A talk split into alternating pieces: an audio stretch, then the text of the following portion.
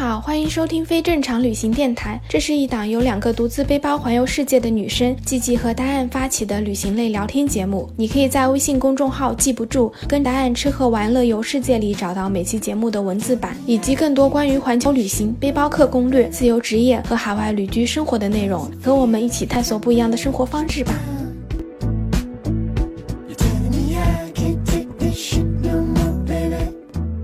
Hello， 大家好，我是季季，欢迎收听非正常旅行。这是一档横跨南北半球的旅行播客，带你用声音环游世界。今天这期播客呢，还是继续咱们上期和轩辕的聊天，然后他跟我分享了更多就是惊心动魄的故事，包括他自己去玩极限运动，然后去玩真正的野外生存，在沙漠里徒步去跟野猪搏斗等等，就非常之精彩。那咱们就赶紧开始今天这期播客吧。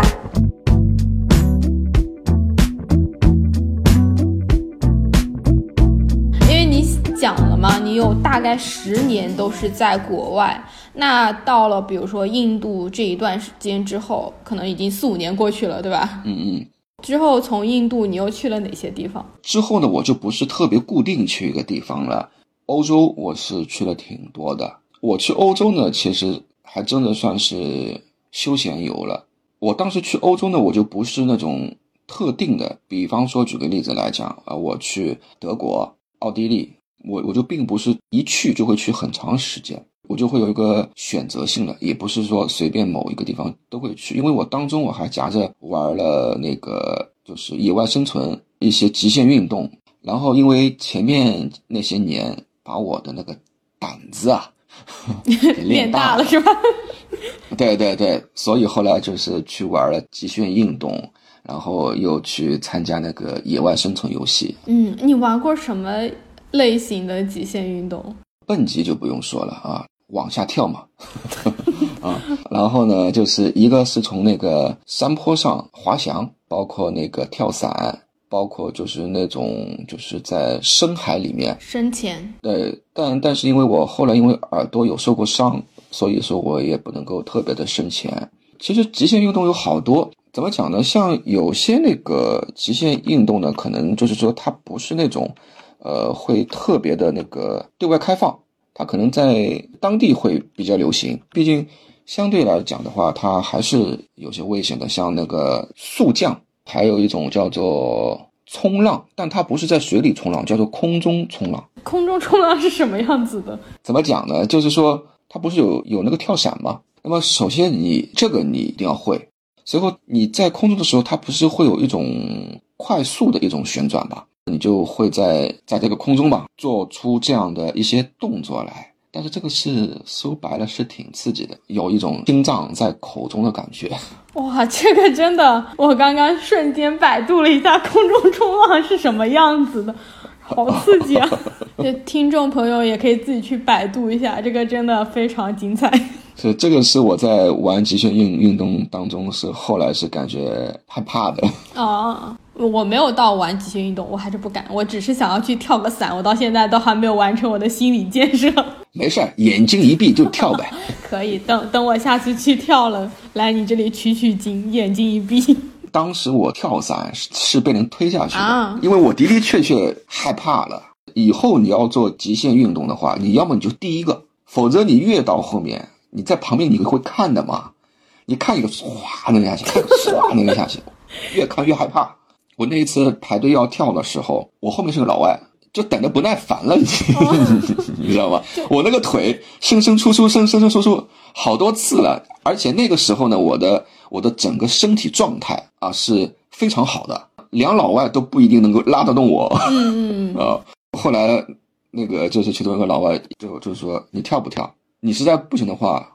我送你。我也在想，因为当时跳伞只有我一个中国人。我告诉你，我是一个很爱国的人。我那个时候在国外，无时无刻都想着其中有一件事情，我不能为中国人丢脸。我当时不管是玩极限运动也好，喝酒也好啊，我当时都想不能输，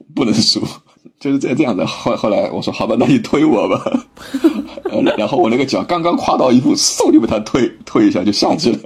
因为在空中其实已经有那些飞行教练等着我们的，因为他们都是很熟悉的，能够把握它的一个风度啊，一个范围内的一个掌控，他都很熟练的。哇塞，你这个，因为你刚刚在说这个等待的这个过程，我都觉得有点心跳。其实我已经想过很多次，甚至我都一度已经查好要去跳了，然后就没有办法。我记住，我下次一定第一个人跳。反正第一次跳肯定是有教练跟着你。现在你不能独立跳伞，对吧？对对，因为你在跳这个之前，它并不是说你想跳就跳，对不对？它还要教你呢，还要测试你的身体的健康等等，它有一系列的专业的测量的一个标准的嘛，他也不是说随便报名就可以去的。对，我记住了第一个，因为那个等待真的很可怕。是的，所有的东西都是被等待给打败的。对的对的。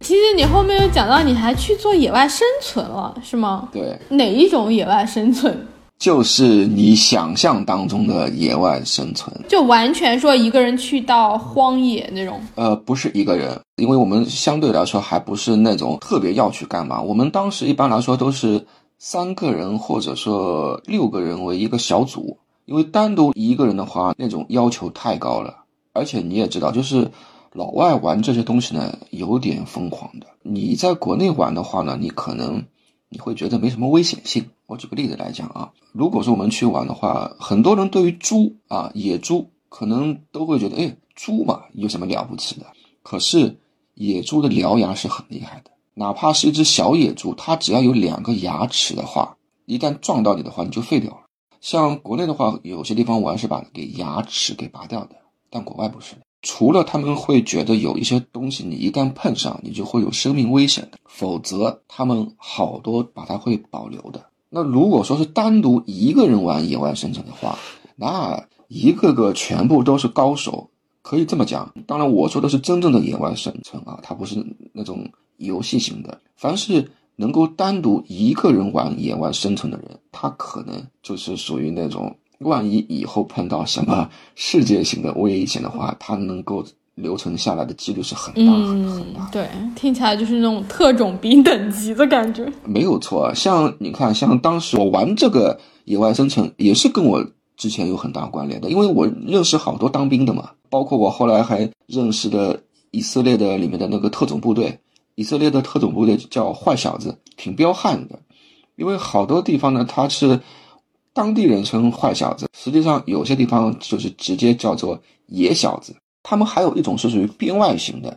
如果说是正规里面的话，他们可能就会做一辈子，但是如果说是编外型的话呢，做个几年之后他们就会撤下来。所以呢，像特别是像他们这一种人，这个就是刚才我们提到的有那种什么创伤后期症的人，他们这一些人呢，可能之后呢就不太能够回到社会做一些正常的工作，所以他们就会挑选一些，比方说在极限运动当中的教练、野外生存的教官，类似于像有这种危险性的那种。所以就你等于是跟他们一起开始玩这个户外。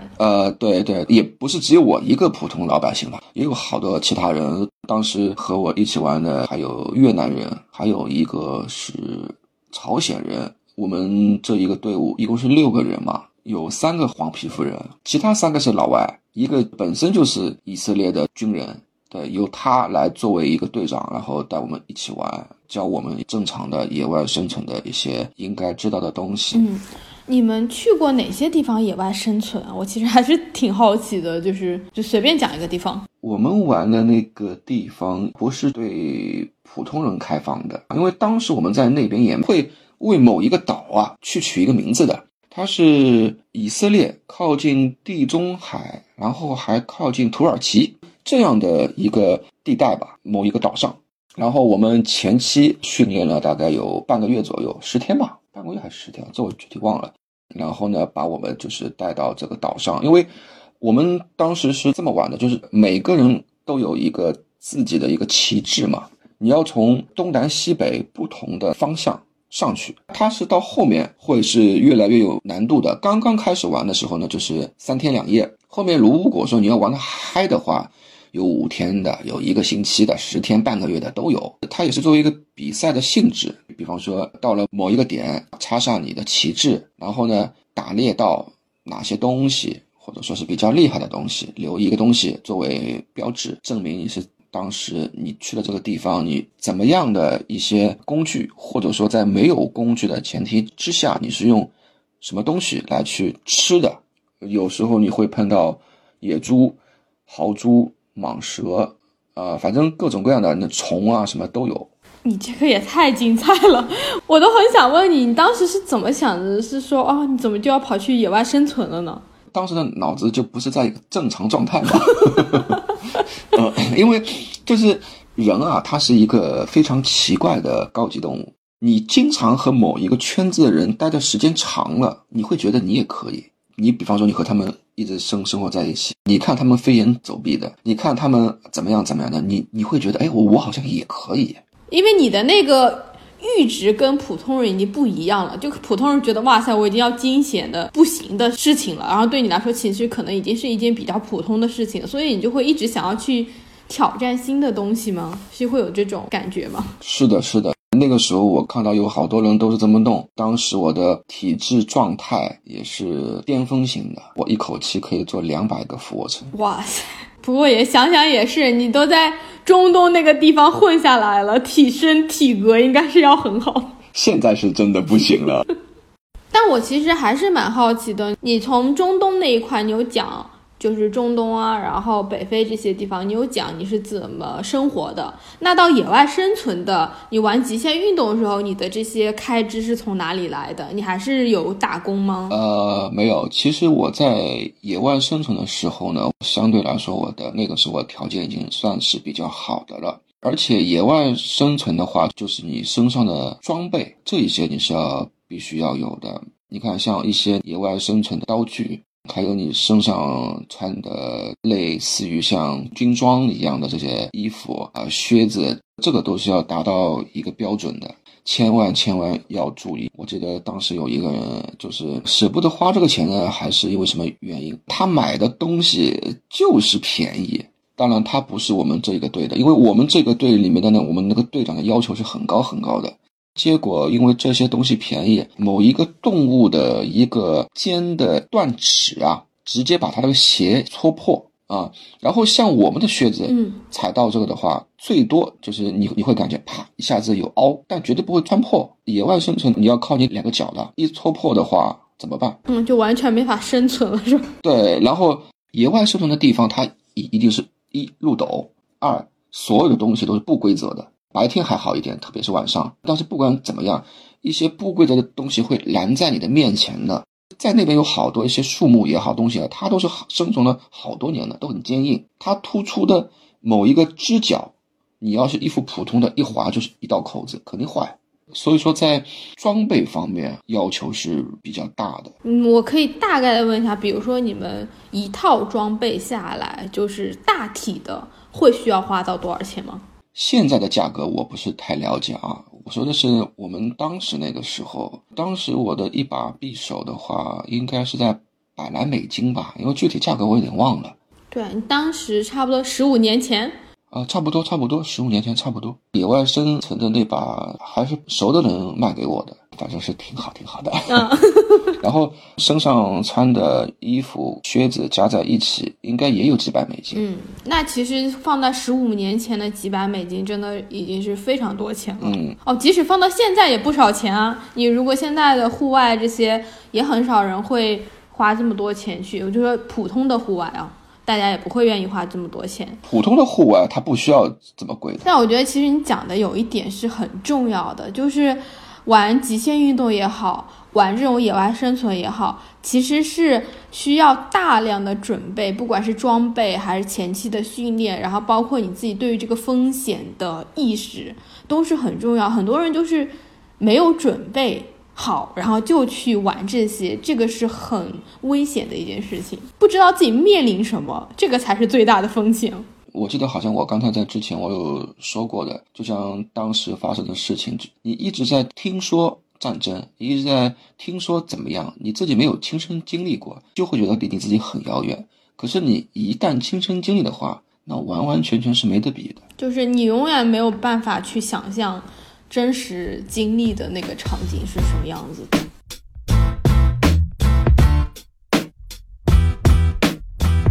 那你在野外生存中，你自己有经历过什么就是危险的时候吗？比方说我一开始的时候吧，我看到有一头野猪，因为它不是很大，最多也就像现在一只比较大一点点的狗吧，连那种中型犬都称不上哦。所以说当时我就疏忽了嘛，然后我想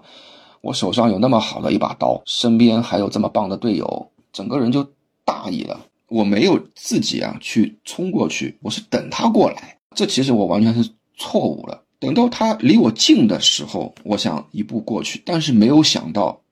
当他离我近的时候，那个瞬间太快了，你根本不会想象到一只猪的速度会这么快，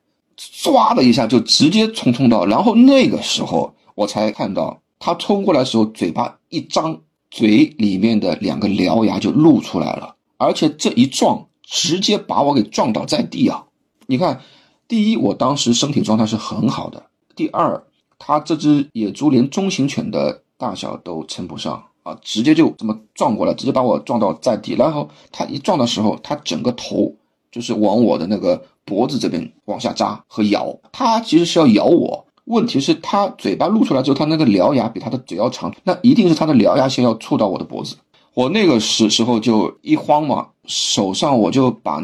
我那个刀就直接放在我的那个脖子上面，刀锋对着外面。还好就是当时我这个反应是对的，因为我牢记当时教官跟我们说的，碰到任何危险事情，刀不要离手，除非你的手断了，否则刀不离手。其实按照正常的话，刀会离手的，但是当时我们在行走的时候，刀柄和手都是绑在一起的，你想脱都脱不了。就是说在碰到一些比较危险一点的野外生存的话，你就要这么做。然后我就挡在我的面前，因为也正好在这个时间我们的那个队长看到了，他就直接用他手上做的那个套索往那个野猪的身上套，应该说是野猪的獠牙已经碰到了我这个刀锋，当然因为我挡着他没有戳下去，但是他已经离我很近很近了。然后呢，我的那个队长用套索套住他的头部，把他拉的时候，他还四肢乱蹬，那个头还在往前冲，然后他蹬的时候呢，蹬我的肚子嘛，当时被他蹬了几下，直接反胃，后来就被我队长给拉走了。这个真的听起来很惊险，就这么小的一个野猪，它的那个爆发力和冲击力真的是想象不到啊！对对对，想象不到。后来看到这个，要么远离，要么就是一击必杀，绝对不留情，不能再觉得它可爱了，你知道吗？天哪！因为它还不是那种有些野兽它是在饿的时候它才会攻击，像这种呢，它是看到了就攻击，你知道吗？这完全不同的区别，就等于它其实是属于无差别攻击。对的。我以前一直以为什么狼老虎、狮子看到人就要吃，后来才知道才不是呢，除非它真的没得吃了，或者说你侵犯了他们的领地。所以你玩野外生存，你玩了多久？也都在国外是吗？因为有句话可以这么讲玩了比较好的，你就再不会去再玩那些儿戏的东西了。因为我后来我有一次回国有玩过一次这个东西，我就觉得就是玩到后来没劲了。我明白，就是国内其实这个还是属于还没有发展起来，或者说它是属于很安全的。可能像我现在我可能会玩比较安全，但以前我觉得会，因为后面2年我年年都在玩。一年比一年时间长，到了后来的话，我玩的时候我已经跟那些军人在一起玩了，而且当时我们第一次组队的，我们6个人，除了我们那个队长他是专业级别的，其余我们5个人其实都是属于百姓。但是后来第2次的比赛还有比赛是吗？对，我们其实是这样子的，他们会有一个激励制度，那肯定也是跟钱有关系。他们就说第一次呢是作为一个实验阶段，大家这么去玩，第一次玩他就会看得出你们哪些人适合玩，就是说我们第一次玩好之后，他就会告诉我们听，他有一个等于说初级、中级、高级的这样的一个比赛，每一次比赛呢分上下2次，他这上下2次呢，他可以分开比赛，也可以连在一起，反正就是一点点淘汰嘛，每一次按照最后的那一名淘汰，一共是6到8次吧，全部玩好的话要几个月呢？哇塞，你前面还要训练的时间对吧？就等于不是一年有半年都在玩这个。也不是说半年，就比方说啊，三天之后呢，我可能就去做其他事情了，然后到了下个星期会通知然后我们这一期要开始了，你是来参加这一季的还是参加下一次的。他会每到一个星期会问你。我是属于一个月里面半个月玩这个刺激的，另外半个月以那个休闲状态把自己的那个情绪给然后平稳吧。但是当然到后面几次的玩的话，因为它本来后面就是时间越来越长了嘛，你这个一玩就是半个月，等于说后面就整一个月就全部扑在那个里面。哇塞，你这个真的太精彩了。你们除了去了以色列你说那个附近的那个岛之外，还会去其他地方吗？有啊，还有那个埃及那边啊，就是那个沙漠地带。嗯，你自己在玩了这么多野外生存之后，你觉得这个中间给你带来的乐趣是什么，才会让你一直就是玩下去？做这么样一个比喻吧，它可能就是一个快感，因为你经常待在那边，你可能会需要一些刺激，让刺激呢来使你的大脑中枢啊兴奋，随后呢，当你面临一些危险的时候呢，你能够坦然自若，或者说你不会因为你当时的一些错误的慌张的决定来做出错误的事情。但是呢，到了后来它又变成了一种快乐，所以就说快感它不等于是快乐，因为快感它其实是神经上的刺激，而快乐呢是精神上的享受。就说每一次挑战我就觉得能够打破我现在的一种自我，我觉得应该是更多了一种勇气。因为就像刚才说的，好多人可能就是说一直是等待，那么可能他就是每一次都给了我一种勇气，不停的往前走，就是好像在不断的突破自我的那种边界，是有这种感觉，然后也会有那种成就感吧。对，我明白。因为你刚刚讲到说快感和快乐嘛，如果你一直都是在那种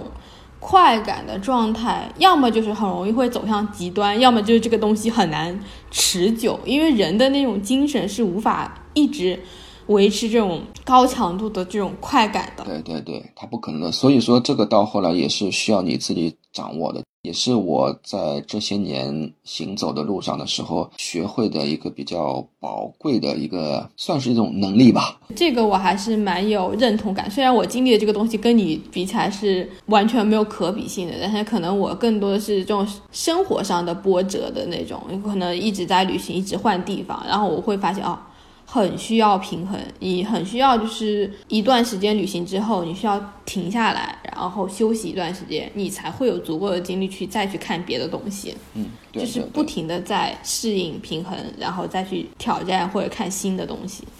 是的，很多时候就是说当你接触某一样事物的话，其实不是这个事物的问题，是取决于你的心态。你的心态是好的话，你所面的东西它就是好的。确实是这样子的，就是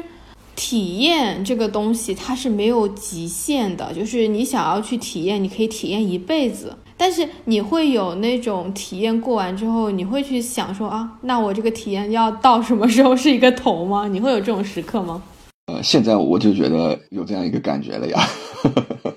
当然就是说现在的体验和以前的那种体验不同了，以前的体验它需要你的体力你的脑力并存，随着你年龄的增长，或者说毕竟你有些事情也已经都经历过了，不可能再去重复的去经历，特别是让你一些比较伤心伤脑伤体的这些事情。年轻的时候你可以去这么，你等到你一定的年龄大了，或者说身体的免疫力下降的时候，你不可能再去做这些事情，那你不是跟自己过不去吗？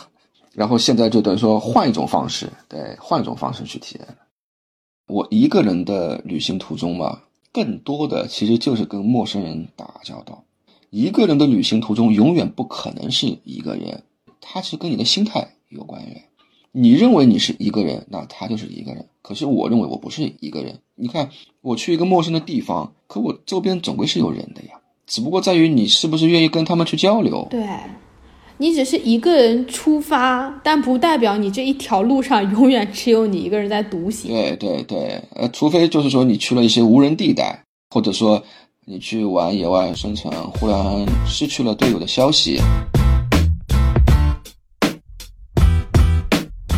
说起这个，我大概在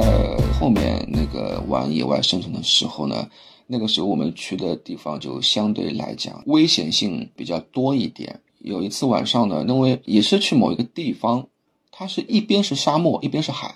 当时我们不是6个人，当时我们应该是3个人，一个人肯定是老大哥了。我们2个人呢也已经玩了那么久了嘛，又是属于那种得过名次的啊，就觉得自己哎没问题了。当时就3个人说好分不同的方向走，然后到目的地碰头，结果完蛋。当然不只我一个人，另外一个人也是的。整整3天，我一个人都没见到，除了海里有时候会不停的跳出一些食物来。当然因为那个时候只能看海里的食物，你知道吗？沙漠永远是沙漠，那个指南针拿在手上没磁性了。因为我们用的指南针是军用指南针啊，不是外面普通的那种指南针，那种外面普通更加没用。没有磁性的时候，那完蛋，我方向我都不知道。有意思的是什么呢？就是当时一开始啊，我还那种自得其乐，因为当时出现了一个很难得的一个景象，一边是月亮，一边是太阳。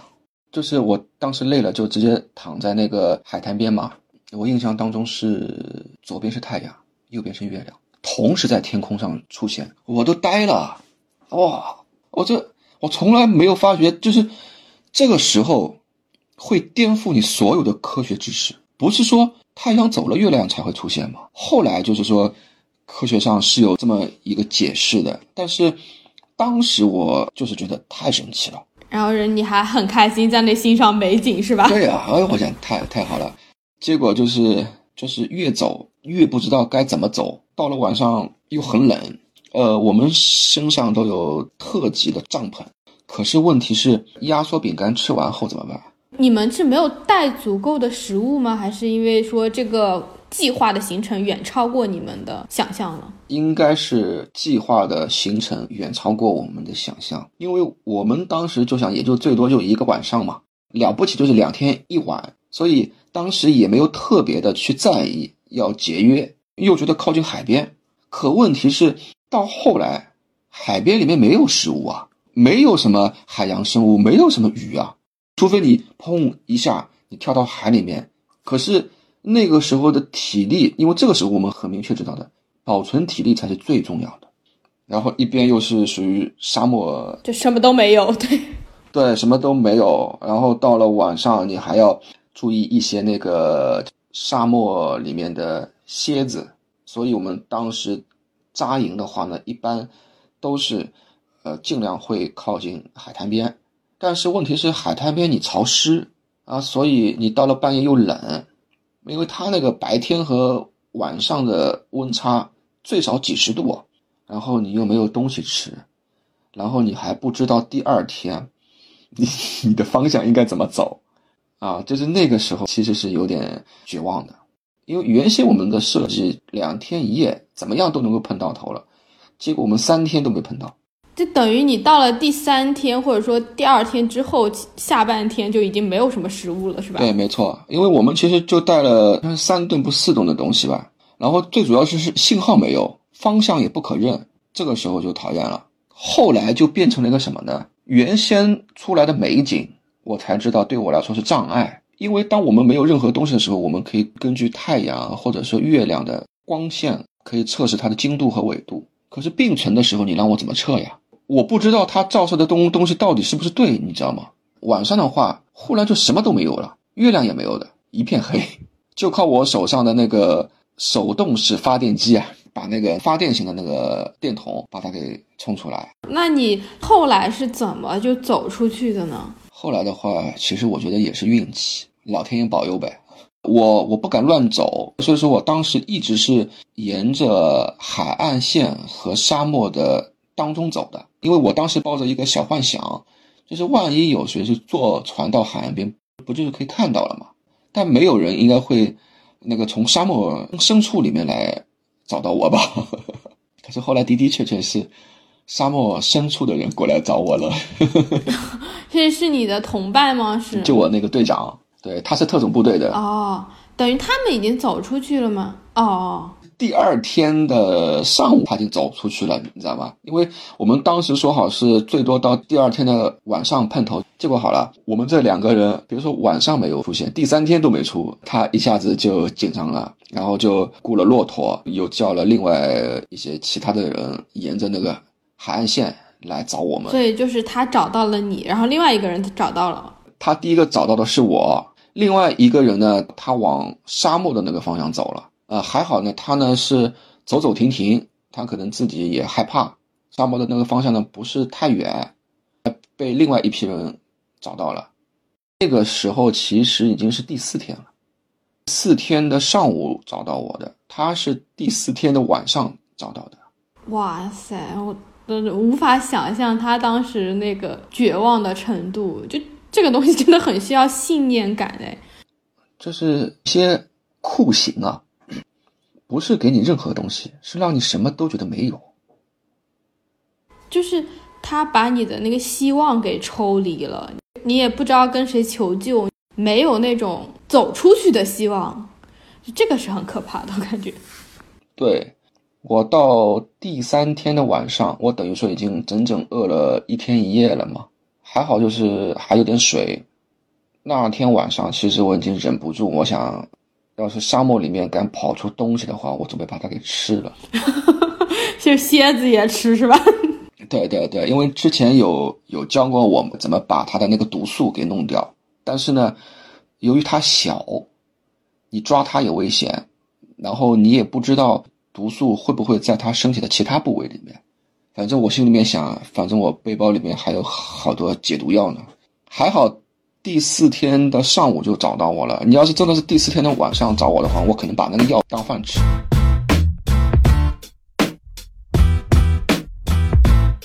就是你在和大自然打交道的时候，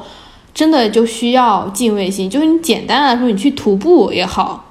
你都是要非常非常的有敬畏之心，就是不能大意，不能有任何一个时刻是觉得自己就特别了不起，因为自然永远会在你意想不到的时候教会你一些教训，真的。对，像我这一段旅行的过程，可能一直到我老去，我一直会对大自然保持着一颗敬畏之心。我们人类也好，包括动物也好，植物也好，都是生活在这个大自然的这个环境之下。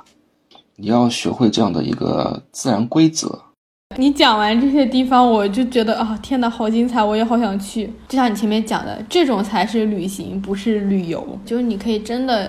感受到当地的这些文化，然后去体会他们的生活。就不是一直有这么一句话嘛，读万卷书不如行万里路嘛。你一定是要走出去，才能够感受到这个世界很多的不同。我觉得是很多人都会想要去体验，但是不一定每个人都有这样的契机，或者说这样的勇气去踏出这一步的。对，还是挺难的。你像你20年前会遇到很多问题，比如说信息的阻碍，然后可能签证各方面。那现在可能很多人想要旅行，这个疫情就让大部分人都已经动不了了。这真的是有很多事情，旅行啊这些就是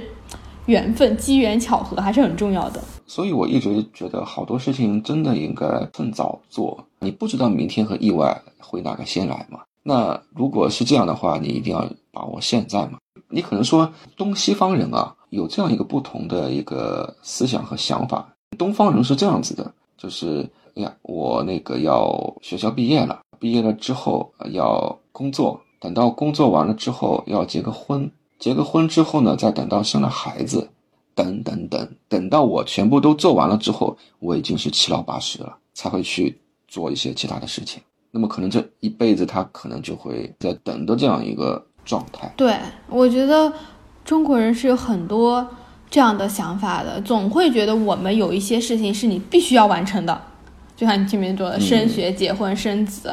然后你要完成这些事情之后，你才能去做另外一些事情。然后等你到了那个时候，你就会发现，哎，你又有更多其他你必须要完成的事情了。所以其实你永远就没有办法踏出那一步，不为自己去做那个第一步的那个选择，你后面的那些路都不会随之改变的。嗯，所以把握现在很重要。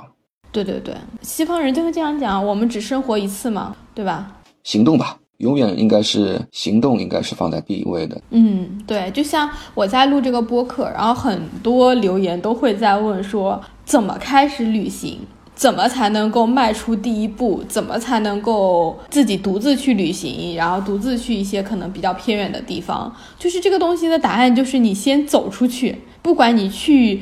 多么安全的地方，或者离你家多近的地方都是无所谓，只要你把这个第一步给迈出去，你的边界就会一步一步拓展开。哦，你就知道说一点一点来嘛，你去了江浙沪周边，你就能去个什么西南，你就能去西北了，对吧？你就能出国了。对，其实不光光是旅行，所有的事情跨出第一步才是最最重要的。对，而且很多东西你说机缘巧合也好，你说这些条件成熟，它永远是在你行动中成熟的。你不去做这件事情，那些条件是不会来的，你是没有这些机会出现的。你永远是在你原有的那条路上，然后原有那条路上出现的那些机会可能就是OK 你公司要升职了，你就我奔着升职去。它永远不会出现一个机会说这个公司突然让你去了中东，这个公司突然让你去哪里背包了，它是不会有这样的机会出来的。是的是的，对，所以其实还是要先选择你想要选择的那条路，就是以自己喜欢的生活方式去生活，还是很重要的一件事情。因为对于年轻人来讲吧，不犯错那是不可能的事情，你只要能够守住你的原则和保持你的初心啊，这一点是很重要的，其他的事情那你就去做呗。嗯，那我们这期播客差不多就到这里，然后我们谢谢轩辕来跟我们讲了这么多，就是非常精彩，然后我也通过你的故事学到了很多东西。我这一期就是一边在听故事，然后一边在各种百度这个是什么地方啊，这个是什么东西，记了好多笔记。希望等之后我们约好了，至少先把你后面这10年在中国的旅行讲完，就你来我这里可以大概的讲一讲，然后让更多人去关注你的播客就好了。对，大家直接在喜马上看行者轩辕，对吧？对对对，我的那个专辑名字和我的名称都是一样的，都叫做行者轩辕。嗯，对，然后你们也可以去看这个播客的那个 show notes， 然后我们会把这个轩辕的这个平台信息放到我们的这个文字栏里面，大家可以直接去找就可以了。那我们就谢谢轩辕，然后咱们下周6的时候继续闲聊全世界，拜拜。好的 OK， 好，拜拜。